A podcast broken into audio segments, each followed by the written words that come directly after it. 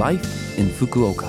फुकुओकामा जीवनयापन यो फुकुओका सिटीबाट प्रायोजित कार्यक्रम हो नमस्ते ओहाई गोजाइमास म सरिता यो लाइफ इन फुकुओका कार्यक्रममा फुकुओकामा बस्दै आउनुभएका नेपालीहरूका लागि सुरक्षित भई आरामदायक जीवनयापनका लागि आवश्यक जानकारीहरू नेपालीमा दिने आइरहेकी छु। हरेक हप्ताको बिहिबार यो कार्यक्रम बिहान आठ चौवन्नबाट म सरिताको साथ सुन्न सक्नुहुनेछ। छोटो समयको यो हाम्रो कार्यक्रम सुन्दै गर्नुहोला। फुकुओकामा जीवनयापन वसन्त ऋतु भनेपछि हामीहरूलाई प्राय शान्त छविको अनुभूति हुन्छ तर यस समयमा अस्थित मौसम हुने भएकोले मौसममा अचानक हुने परिवर्तनहरूदेखि सावधानी रहनु अत्यन्त जरुरी हुन्छ। उत्तरबाट आउने चिसो हावा र दक्षिणबाटको न्यानो हावा ठोकेर कम दबाव उत्पन्न भई आउने हुरी बतास जसलाई अङ्ग्रेजीमा मे स्टोर्म भनिन्छ। समुद्री आँधी जस्तै आँधी बेहेरी बर्फबारी र समुद्री किनारमा उच्च छालहरू देखा पर्न सक्छन्। मौसमको सूचनालाई नियमित रूपमा ध्यान दिएर विशेष गरी मौसम अचानक बिग्रने अनुमान गरिएको अवस्थामा बाहिर नजाने आँधी बेहेरीको तयारी गर्ने आदि समुद्री आँधी बेलाको जस्तै सतर्क रहनु अत्यन्त जरुरी हुन्छ। साथै वसन्तको सुरुवातमा बिहान र रातको बिचको तापक्रममा फरक हुने भएकोले ध्यान दिनुहोला। फुकुओकामा जीवनयापन। आज पनि फुकुओका सहरबाट जारी केही सूचनाहरू लिएर आएकी छु। पहिलो सूचना रहेको छ बसाइसराई फोहोर सम्बन्धी। वसन्त ऋतुमा स्थान परिवर्तनको कारण फर्निचर र घरेलु उपकरण जस्ता ठुला आकारको फोहोर बढ्ने समय हो। यस पटक ठुला आकारको फोहोर फाल्ने तरिका सम्बन्धी जानकारी लिएर आएकी छु। सर्वप्रथम ठुला आकारको फोहोर रिसेप्सन सेन्टरमा आवेदन दिने तरिकाको बारेमा।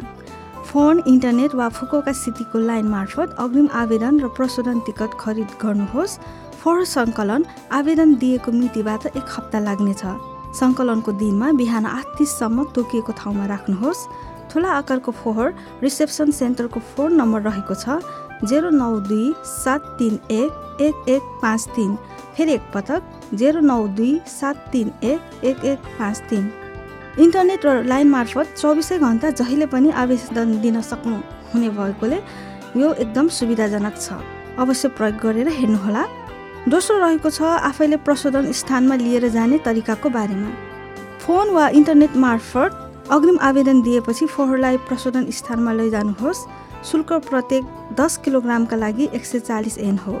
आफैले प्रशोधन स्थानमा फोहोर लैजानका लागि रिसेप्सन सेन्टरको फोन नम्बर रहेको छ जेरो नौ दुई चार तिन तिन आठ दुई तिन चार। फेरि एकपटक जेरो नौ दुई चार तिन तिन आठ दुई तिन चार।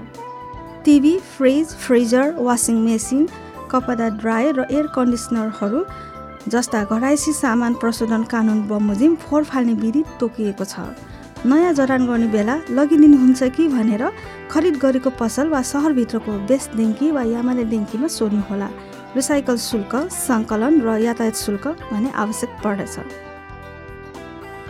अब अर्को सूचना रहेको छ कोरोना भाइरस सङ्क्रमण रोकथामका लागि अनुरोधको बारेमा।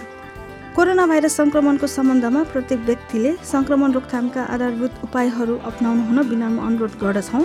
मास्क लगाउने हात धुने राम्ररी मुख खुला गर्ने साथै सानमिचो अर्थात् तिन कुरा बन्दबाट टाढा रहँ तिन कुराहरू भन्नाले हावा आवत जावत कम हुने बन्द कोठामा नबस्ने भिडभाडका ठाउँहरूमा नजाने र कसैसँग पनि सम्पर्कमा आउँदा वा कुराकानी गर्दा दूरी बनाएर बस्ने हो।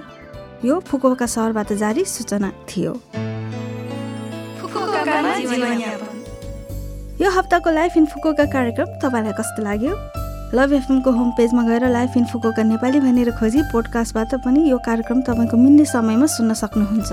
त्यस्तै ब्लगबाट पनि यो कार्यक्रमको बारेमा जानकारी पाउन सक्नुहुन्छ। जान जाने आज समीर आचार्य र अन्जु पन्तको झम्के माया गीत तपाईँहरू सबैको लागि राख्दै बिरा हुन चाहन्छु। तपाईँको दिन शुभ रहोस्। नमस्ते।